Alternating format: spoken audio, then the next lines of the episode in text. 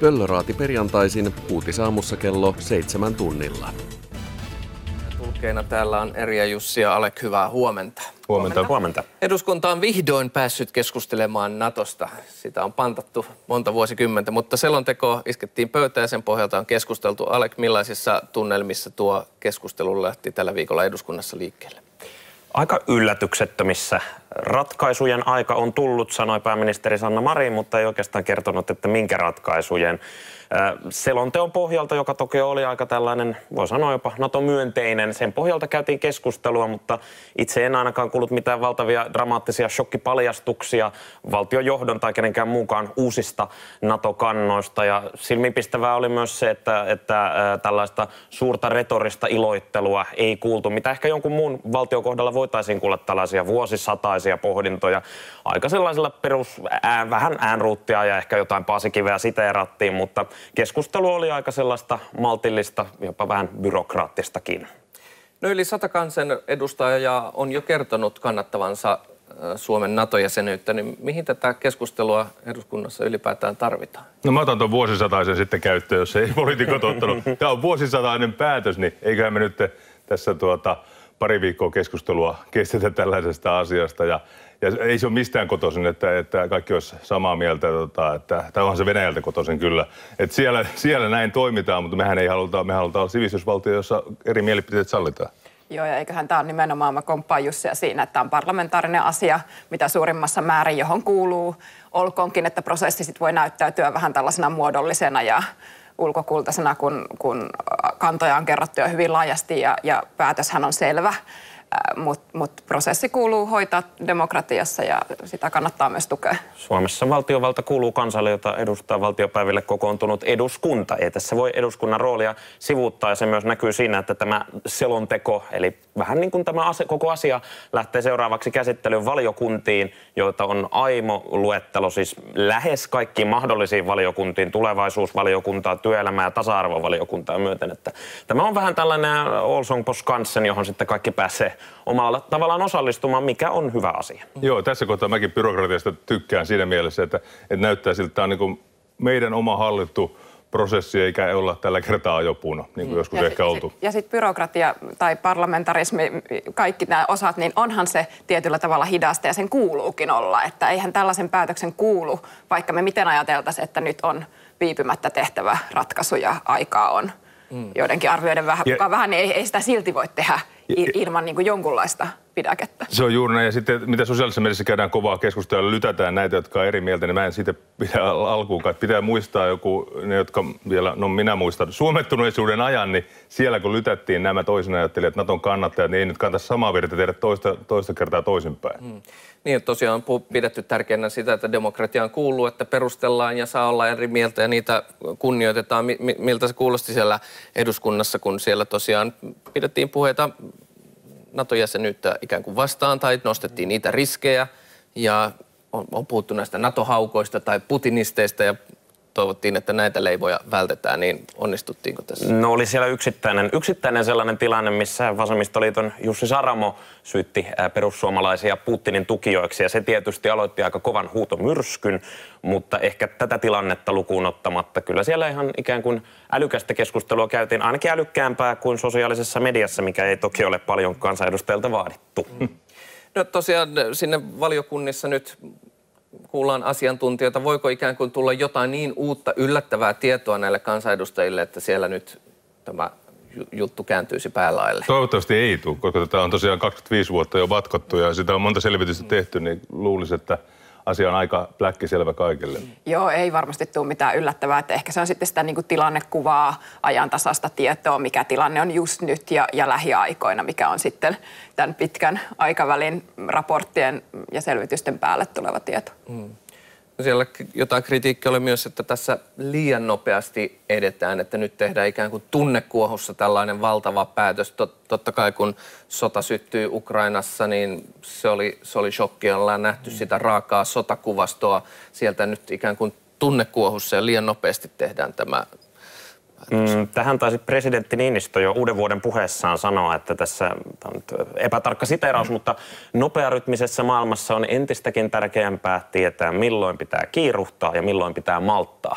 Ja voisi sanoa, että koko Neuvostoliiton jälkeisen ajan 30 vuotta me olemme malttaneet ja nyt jos jotain ratkaisuja tehdään, niin jonkunlaista kiiruhtamista ehkä pitää tehdä prosessin on oltava kattava ja näin edespäin, mutta, mutta ei tässä voida nyt jäädä ikään kuin vuosikausiksi mähmimään, että mitäs me oikein tehdään. Ja sitten on tärkeää niin erittää kaksi asiaa. Te, että tehdään ripeästi niin kuin prosessipäätösteko, mutta kyllähän tähän sodan alkamiseen ja siihen, minkälaisia nuo uutiset on, niin liittyy tunnereaktio. Se on ihan selvää. Ja, ja varsinkin niin kuin kansalaisten keskuudessa, että aivan varmasti NATO-kannan muutokseenkin, mikä on ollut dramaattinen, liittyy myös tämä siis aivan valtava järkytys siitä sodan alkamisesta ja tästä, niin kuin, että näinkö tässä, tässä kävi, että en mä sitä poiskaan selittäisi. Joo, ja mun mielestä oli hieno se puoli tässä keskustelussa, että nyt nousuu niin uusi ulkopolitiikan tekijöiden joukko esiin. Että täytyy ihailla Sanna Marinin sitä, kuinka hän on katkonut kahleet tästä eh, Erkki Tuomiojan, Tarja Halosen varjoista ja siitä SDPn pitkästä liturgiasta. Ja, ja Annika Saariko tekee samaa keskustan puolella, että Paasikiven Kekkosen linjan jälkeen, niin tuota, siellä on, tehdään uutta ulkopolitiikkaa, rohkea suorasanaista, jossa Venäjä on paha. Niin miten vaikea asia tämä on SDPlle? Pääministeri ei ole vielä omaa NATO-kantaansa selvästi sanonut, mutta onko se tulkittavissa jostain rivien välistä kenties? Pääministerin kanta on aika selkeästi tulkittavissa sieltä rivien välistä ja se on kyllä. Antti Lindman, SDP-eduskuntaryhmän puheenjohtaja tässä keskustelussa muotoili ryhmäpuheenvuorossa, että Venäjän hyökkäys on tuonut Suomen monta askelta lähemmäksi liittoutumisen välttämättömyyttä, mikä kuulostaa... Hyvin muistettu. Joo, joo. Se kuulostaa siltä, että se on tuonut Antti Litmanin tämän muotoilun monta askelta lähemmäksi hermoromahdusta. E, siis kyllä tässä SDP joutuu ikään kuin hyvin silleen kieli keskellä suuta olemaan. Mutta kyllä pääministeri hyvin tätä puoluetta johtaa myös niin kuin puoluejohtajan ominaisuudessa. Ja kyllähän demareille varmaan se haastavin kysymys on ollut tämä suhde Ruotsiin ja Ruotsin demareihin, jossa naapurimaassa demareille tämä ratkaisu on vielä isompia, kun sielläkin on alkanut nyt laiva kääntyä aivan selvästi. Kääntyykö samaan tahtiin, ei voi tietää. Niin se varmaankin sitten helpottaa tiettyjen Suomen demareiden sitä tietynlaista historian tuskaa, että päätös helpottuu ihan selvästi, jos naapurimaan demarit tulee mukaan. Joo, ja siellä on oppositiokin käsikädessä Kyllä. Amerikassa saakka käymässä, että siinä on symbolista arvoa ja sit, siinäkin. Ja sitä Marinin ulostuloahan moni Suomen demarikin odottaa. On se pakko sanoa, että olisi ehkä vähän kiusallisen näköistä, kun ää, puhemies kysyi, että ketkä haluavat käyttää tästä asiasta puheenvuoroja ja muualla eduskunnassa kaikkialla edustajat nousivat ylös, mutta SDPssä aika moni jäi sitten vielä istumaan, että no haluankohan tässä nyt käyttää yhtään mitään puheenvuoroa. Mm. Että on tämä edelleen vähän vaikea kysymys demareille ja sitä Marinin kantaa esimerkiksi odotetaan. No valtionjohto ei kuitenkaan voi mistään vatuloinnista syyttää, kun katsoo tätä ulkomaan kiertuetta, niin enemmän on keikkoja kuin The Rasmus yhtyöllä, kun tuolla, tuolla mennään. Miten tätä johdetaan, tätä prosessia? Siellä nahkarotsi mennään kuulisti päällä kertomaan Ruotsille, että kuulkaa, näin tämä homma pitää hoitaa. Kyllähän tämä siis, ulko, siis ulkopoliittinen osa on hoidettu varsin hyvin sen tietyn niin kuin alun ehkä myös siellä järkytyksen jälkeen. Ja, ja yllättä, henkilökohtaisesti on yllättynyt siitä, miten niin kuin hyvin ja, ja voimalla niin kuin nimenomaan pääministeri on sen roolinsa ottanut, että tämä ei ole yksinomaan presidentin liidaama asia laisinkaan. Ja, ja kyllähän Marinin, oli se sitten nahkatakki tai, tai mikä tahansa, niin hänellä on niin kuin, t- siis tällaista niin kuin modernia, tämän, tähän aikaan sopivaa kykyä ottaa, ottaa mm. paikkansa. Tässä on ikään kuin haluttu ottaa kaikki valtioelimet, että on presidentti ja on, on pääministeri, on myös puolueiden edustajat, pitää sisarpuolueisiinsa ja näin edespäin yhteyttä. Tietysti tämä ikään kuin ulkopolitiikka aina on vähän sellaista, että meidän journalisteina voi ajoittain olla hieman haastavaa arvioida sitä, koska se tapahtuu niin pitkälti tuolla suljettujen ovien takana. Me emme ihan tarkkaan tiedä, mitä, minkälaisia turvatakuita on yritetty saada tai minkälaisia keskusteluja ihan tarkkaan ottaen on käyty. Ja sitten tähän liittyy tällaisia niin kuin monenlaisia, kun seuraa ulkomaista lehdistöä, jossa kiinnostus Suomeen on tällä hetkellä aivan valtava. Meillä on esimerkiksi entinen pääministeri Alexander Stubb. Hän on esiintynyt aivan valtavassa määrässä eurooppalaisia ja amerikkalaisia tiedotusvälineitä, ollut erittäin näkyvä hahmo, vailla mitään virallista, virallista mandaattia ja, ja sitä kautta niin kuin tehnyt myös hirvittävän suuren panoksen Suomen rajojen ulkopuolella. Ää, ei ole kuulunut moitteen sanaa, enkä nyt ehkä itsekään lähtisi kritisoimaan, mutta, mutta sitten kun seuraa tätä ulkomaista keskustelua, niin se on se on kiinnostavaa. Kyllä aikoinaan, aikoinaan tota, laskettiin y- yhden käden sormin, kuinka usein Suomi pääsi Financial Timesiin, ja nyt se on siellä joka päivä melkein. Tota, ja luetuimpien juttujen joukossakin aina tota, kun Marin tai Niinistö jotain sanoo. Ja pakko siihen, mainittu. siihen, juuri näin. Ja siihen keskiviikon tärkeään keskusteluun pakko vielä sen verran palata, että siellä oli myös medialehteri aivan täynnä erilaisia ulkomaisia medioita. En ihan tiedä, kuinka paljon saivat lopulta irti siitä hmm. suomenkielisestä, vähän, vähän byrokraattisesta keskustelusta, mutta kiinnostus on kovaa. Jätetään NATO taakse ja siirrytään keskustelemaan hoitajatilanteesta. Hoitajat ovat ajautuneet todelliseen umpikujaan työnantajien kanssa. Hoitajien palkkavaatimukset ovat kovat ja, ja keinot saavuttaa ne näyttää myös olevan hyvin kovat. Eli nyt peruttiin tämä toinen lakko ja nyt uhataan massa irtisanomisilla, niin millainen veto tämä oli eri? No sehän nostaa panoksia entisestä, että kyllähän se merkki siitä, että todella, todella koviin keinoihin ollaan nyt tällä hetkellä hoitajien järjestöissä valmiita. Se on ehkä myös merkki siitä, että valtio joutuu tähän jollain tavalla tulee osalliseksi mukaan, mitä varmastikaan vasemmistohallitus ei, ei suin surminkaan haluaisi, mutta ilman muuta potilasturvallisuus nousee nyt sellaiseksi teemaksi, mitä se ei vielä kuitenkaan ehtinyt ensimmäisen lakon aikana olla. Ja lakko maksaa, maksaa aina, niin voi olla, että tietenkin Tehyllä ja Superilla hoitajajärjestöillä, niin se lakokassa alkaa siellä hupenemaan. Että tässä on sitten vastapuoli kuntatyönantajat, Markku Jalonen on kehäkettu ollut mukana jo 2007 Sari sairaanhoitajakierroksella, niin osaa tämmöiseen hitaan hivuttamiseen ja, ja ajanpeluun, niin tuota siellä lakko, lakko tulee kalliiksi, niin silloin ehkä tämä oli se keino, että ei tarvitse lakkokassaa polttaa ihan loppuun tässä vaiheessa huomionarvoista on, että hoitaja, hoitajaliitot ovat tällä kertaa olleet hieman, eivät olleet yhtä avoimia kuin ehkä silloin vuonna 2007 olivat siitä, että paljonko siellä lakkokassassa oikeastaan riittääkään rahaa. Siitä ei ole ihan hirveästi puhuttu, mutta se on nähtävä, että lakkohan sinänsä, ei ehkä hoitajien kohdalla, mutta yleisesti on ikään kuin aika tavallinen työmarkki, ty, niin kuin tällainen työriita toimi, että niitä tulee joka kierroksella aina, joku ala on lakossa ja näin edespäin. Mutta joukko irtisanoutumiset, se on hyvin poikkeuksellinen toimi. Ei sitä niin kuin laajassa mittakaavassa ole ihan hirveän useasti käytetty.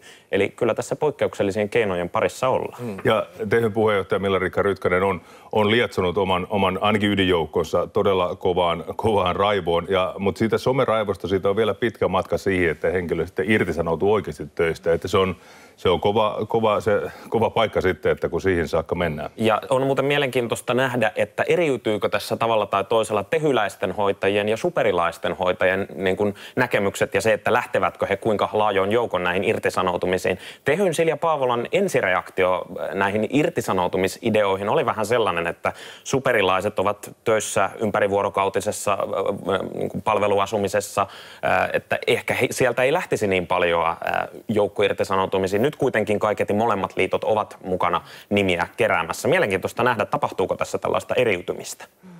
Joo, ja sitten siis joukkoirtisanoutumissahan se uhka potilasturvallisuuden kannalta on nimenomaan tällaiset niin kuin olkoonkin, että on, on koko joukko erilaisia hoitajia ja arvokasta työtä, mutta sitten kun aletaan puhumaan vaikka teho-osastoista, tällaista niin yksittäisistä yksiköistä, jossa on kokenutta, koulutettua, erittäin kriittistä henkilökuntaa, niin se, se ei tavallaan hirvittävän monta pistettä vaadi ympäri maan, että se, se tilanne onkin sitten jo jo eskaloitunut aika pahaksi. Ja silloin on kyllä mielenkiintoista nähdä, että mihin, mihin sitten kansan sympatiat äh, kääntyy. Ja, ja, ja tässä on nyt käynyt sillä lailla, että tämä työtaisteluhoitaja ei ole saanut sellaista huomioon ja sellaista sympatiaa kuin ehkä olettivat, kun maailmalla tapahtuu vielä hurjempiakin asioita.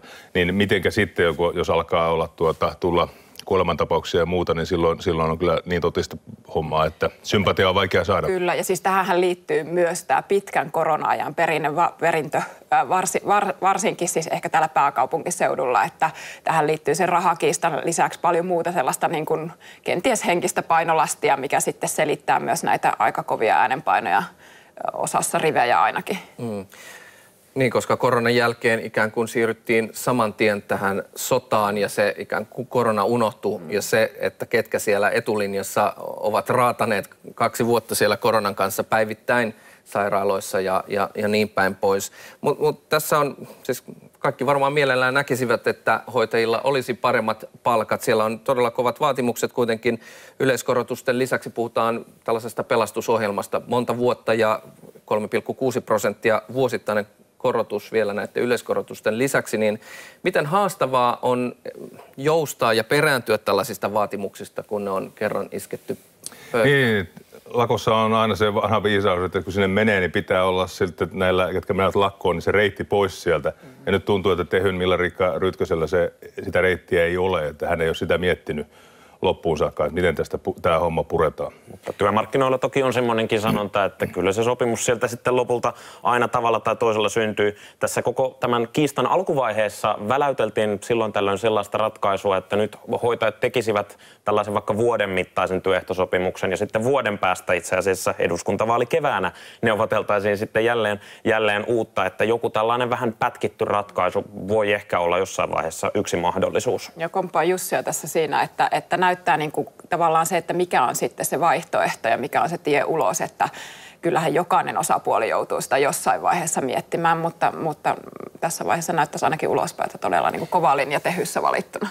Ja, ja se, että onko vuoden päästä vai koska, niin se sama ongelma on aina edessä, että, mm. että varmaan ihmisillä monilla on haluakin maksaa hoitajille hyvät, hyvät palkat, mutta tuota, kun ei ole sitä kykyä, että se rahaa ei ole kunnilla, valtio velkaantuu 7 miljardia vuodessa tästä pitkälle 20-luvun puolivälin ylitse, niin tuota, vaihtoehdot on, että no, korotetaan veroja tai otetaan lisää velkaa, ja molemmat tiet on aika, aika vaikeita tällä hetkellä. Mutta äh, tietysti kun tässä tilanteessa miljardeja heitellään sinne tänne, no puolustusvoimille niinpä. tulee ja maatalo, maatalo, ma, maataloustukiin 300 miljoonaa tulee so, sormea napsauttamalla, niin kyllähän se tietysti miltä asiat näyttävät. Mutta nämä on aika usein semmoisia kertaratkaisuja. Tässä puhutaan semmoista, joka jää pysyvästi sinne sitten. Se on joka vuosi mm. tulee se. Ja se on koko kuntakenttä. Et siinä, mi- mikä tekee hoitajista tässä nyt niin sitten eriko- erikoisen verrattuna moniin muihin aloihin. Lastentarhaopettajat ja monet muut. Että kaikkihan sieltä sitten vaativat ja ansaitsevat. Ja tässähän se, tässähän se piileekin, miksi sitä rahaa ei ole, että ei sellaista ratkaisua synny, johon vaikka lastentarhaopettajat sitten sanoisivat, että no meille riittää, Niin. meille riittää merkittävästi pienempi. Et, et tästä, tämä, tämähän se rahan, rahan ydinongelma on. No, Ja se vielä, vielä tuosta, että, että tämä palkkakierros, tota noin, sitähän, tähän jää sitten pesimään sinne ratkaisuja seuraavaan syksyyn, kun vientiteollisuus alkaa neuvottelemaan omistaa, että nyt on aika, aika arvokasta olisi, että nyt mentäisiin vieläkin palkkamaltilla, vaikka hinnat nousee ihan, ja, ihan niin hurjasti. kummitteleeko tässä se menneiden vuosien haamut, tämä 2007 juuri ennen finanssikriisiä, kun Todellakin. Aivan varmasti, aivan varmasti kummittelee. Tietyssä mielessä voisi ehkä olla parempi, että tästä aiheesta käytäisiin joskus keskustelua silloin, kun työmarkkinatilanne ei ole kuumimmillaan ja silloin, kun tämä kierros ei ole päällä. Silloin Tämä on kuin NATO, että milloin on oikea aika. Ei silloin, kun on kriisiä, ei silloin, kun ei ole kriisi. No nyt, nyt on se kriisi ja nyt on puhuttava. Totta kai jonkun ratkaisun on löydyttävä. Se on ihan väistämätöntä, mutta myös silloin, kun ei ole kriisi. Tästä olisi kenties hyvä puhua ja miettiä sitten, että haluaisivatko poliitikot taas kohdistaa vaikka jonkin tällaisen matala, matala palkka-alojen tasa-arvoerän johonkin, äh, joka sitten tapahtuisi budjetoinnin kautta esimerkiksi. sit yksi ulottuvuus on tässä Suomen julkisen sektorin palkkarakenteessa on se, että meillä on malli, jossa ne korotukset kohdistuu sitten aivan kaikille. Kyllähän me tiedetään, että työpaikalla kuin työpaikalla suorituksissa on eroa. Ää, Jotkut ihmiset haluaa kehittyä, haluaa löytää niin kuin uusia työtapoja, jotkut kenties meistä vähemmän. Ja, ja sitten tavallaan julkisella sektorillakin pitäisi pystyä kun rahapaine on tällainen lyömään myös malleja sinne sisään, että jos sä oot erityisen kova ammattilainen, sä oot erityisen paljon niin kuin panostanut ja oot työyhteisössä niin kuin, löydät uusia tapoja hoitaa ja kehittää sitä työtä, niin kyllähän siitä pitäisi pystyä palkitsemaan muutenkin kuin sillä yhdellä sitten yleiskorotuksella, joka, joka tulee tai ei tule. Täällä, siellä on niin monenlaisia, monenlaisia ongelmia sisäänrakennettuna koko tässä järjestelmässä. Sitten työvoimapula on yksi. Jos vaihtuvuus on kovin suurta alalla, siihen kouluttamiseen siellä työpaikalla menee koko ajan perehdyttämiseen hirveästi aikaa. Ja kyllähän koronan aikana hoitajat pyrki tuomaan esiin tätä, että että nyt ku- kumuloituu sellaiset ongelmat, jotka meillä on ollut tiedossa pitkään, että milloin sitten siihen havahdutaan, niin se, se jääköön nähtäväksi. No miten paik- äh, haastava paikka tämä on hallitukselle, joka on pääministeri Sanna Marinin johdolla kantanut huolta naisvaltaisista matalapalkka-aloista? Onhan se vastenmielinen paikka varmasti, niin kuin he itsekin sanoneet, että tuoda sitten tämmöisiä lakeja, jotka puuttuvat la, ö, tuota, lakko-oikeuteen, niin se on, tota, se on tosi ikävä paikka heille, mutta, mutta toisaalta siellä sitten on ihmishenget pelissä ja silloin periaatteet joutuvat väistymään. Mä luulen, että näin hallitus, niin kuin vähän arvioit, niin voi joutua tekemään. Ja mun mielestä silloin erityisesti kokoomuksen ei kannata ilkkua siellä oppositiossa, vaan tukea tällaisessa vaka- vaikeassa paikassa hallitusta, koska heillä on kyllä oma, oma pesä selvittämättä vuodelta 2007. Just näin. No, hallitus ei ole halunnut istua työmarkkinapöytiin, mutta millä tavalla näet, sanoit tuossa alussa Erja, että jollain tavalla hallitus joutuu tämän ratkaisemaan? No se tulee just tätä kautta, että jos, jos todella se joukko irtisanoutumisten uhka on ja se on todellinen, niin se potilasturvallisuus täytyy taata ja myös vasemmistohallitus tulee sen tekemään. Olipa se sitten niin vastenmielistä kuin, kuin se heille onkin, mutta mik, mikään pysyvä ratkaisuhan se on. Sillä pakotetaan hoitajat hetkeksi töihin, mitä he tekevät sen jälkeen, jos sopua ei synny. Se on, se on kaikki sitten niin kuin valtiovetosen hallituksen tota, pöydällä. Joo, ei tässä ministeri Lindeen missään nimessä mitenkään helpossa paikassa ole ja tämä on vaikea kysymys koko hallitukselle. Demareissa paljon, niin paljon, niin paljon ammattiyhdistysliikettä lähellä olevia toimijoita, että ihan karmea tilannehan heille olisi tätä lakia esittää. Ja myös mielenkiintoista on sitten aikana pohtia, että meneekö se eduskunnan perustuslakivaliokunnasta läpi, miten se koko homma toimii. Kiitoksia Pöllön. Uutisaamu MTV3-kanavalla ja MTV-palvelussa joka arkipäivä kello 6.25 alkaen.